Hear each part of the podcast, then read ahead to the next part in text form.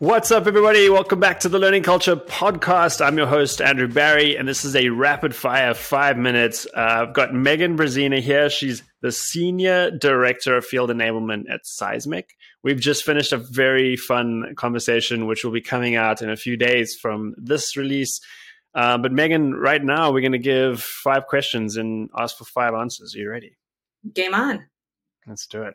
All right. So, what is the number one soft skill that you're prioritizing right now for your sales teams? Discovery. Mm. if we want to go soft skill, that's pretty not soft. Um, the discovery motion for our teams is important for us, but yeah. the underlying piece of that, Andrew, is empathy. I think sellers yeah. need to have a very strong empathetic response to their uh, to their buyers in order to not only advance the deal, but just to be a good partner throughout that process. Yeah. Yeah, that's awesome. And we talk a lot about that in the main show. So anybody listening should definitely check that out when it comes out. Okay, this we actually talked about a lot in the, in the episode as well. So maybe give a, a sort of a, a, a teaser. Um, how do you get leadership to buy into your initiatives? Mm-hmm. Data is number one. And the common language and ensuring that whatever we are proposing is tying back to that overall company objective. Hmm. Common language. I think that's probably going to be in the title of the main episode that's coming out. Um, okay. As Rosetta Stone as well, I think is going to make its uh, make its way in there. Um, all right, question three: How do you give people on your sales team time to reflect? Time to reflect after can we be more specific, please? Yeah, like, well, it could be a QBR, like any sort of process of looking back on the work you've done for that week or that day or whatever, and sort of trying to figure out what can be done better next time. I hear what you're saying. Yes. QBR motions are certainly something that we use to reflect back on the previous quarter, but I think it becomes even more micro than that. When I think about time mm. to reflect, I think about calming the noise for a seller and I think about reducing information overload and reducing communications so that they have the space to do things like that. So that's one mm. way. The other thing that I think is important when we think about reflection is putting a seller in a position where they are practicing because that's where they learn things when they are applying what they have learned. And very often that can be the wake up call to have that reflection. Yeah, I like that. That's a great, that's a great answer. And, and the, and you share a very practical example of the first part in to, to your answer in, in the main episode. So I'll, I'll also leave that there as a teaser. How do you encourage people on your sales team to teach each other? Oh, I like that question about sharing what good looks like. Uh, we yeah, recently right. something we're calling meeting in a box, where we are asking a manager to partner with an individual contributor on a team meeting to run through our narrative deck together and to provide that level of feedback as a team.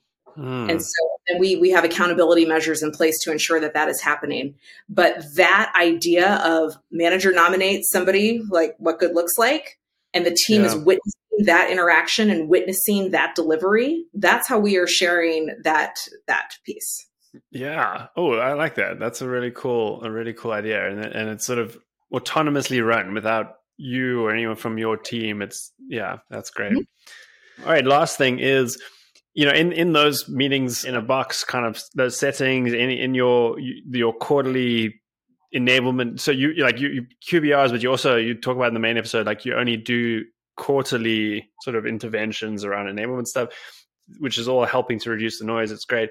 And in all of those kind of things, a lot of great ideas and insights are being shared. So how are you and day to day, right, in Slack and whatever? How are you going about actively capturing those so that they can be, you know, used and, and rolled out to everyone else?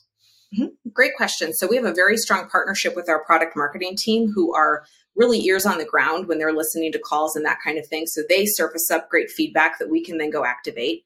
On our enablement team, we also have a field activation team whose job is to infiltrate, and they are also part of this coaching muscle in the organization. So that's another way we have that.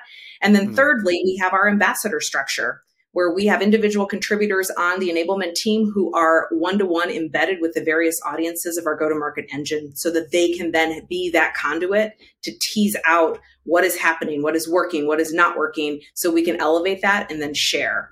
And from a larger scope, we have lots of different councils that build that cross-functional partnership across go-to-market, across our tangential, uh, let's call them supporting teams for go-to-market, where we do a lot of information share there.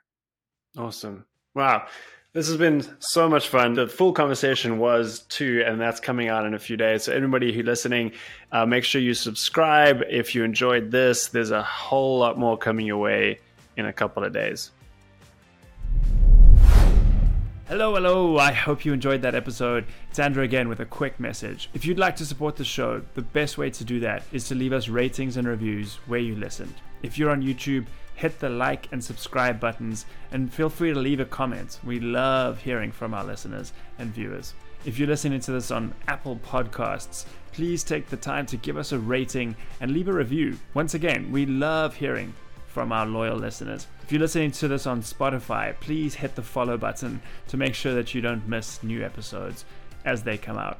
See you next week for another episode of the Learning Culture Podcast. Thank you for listening.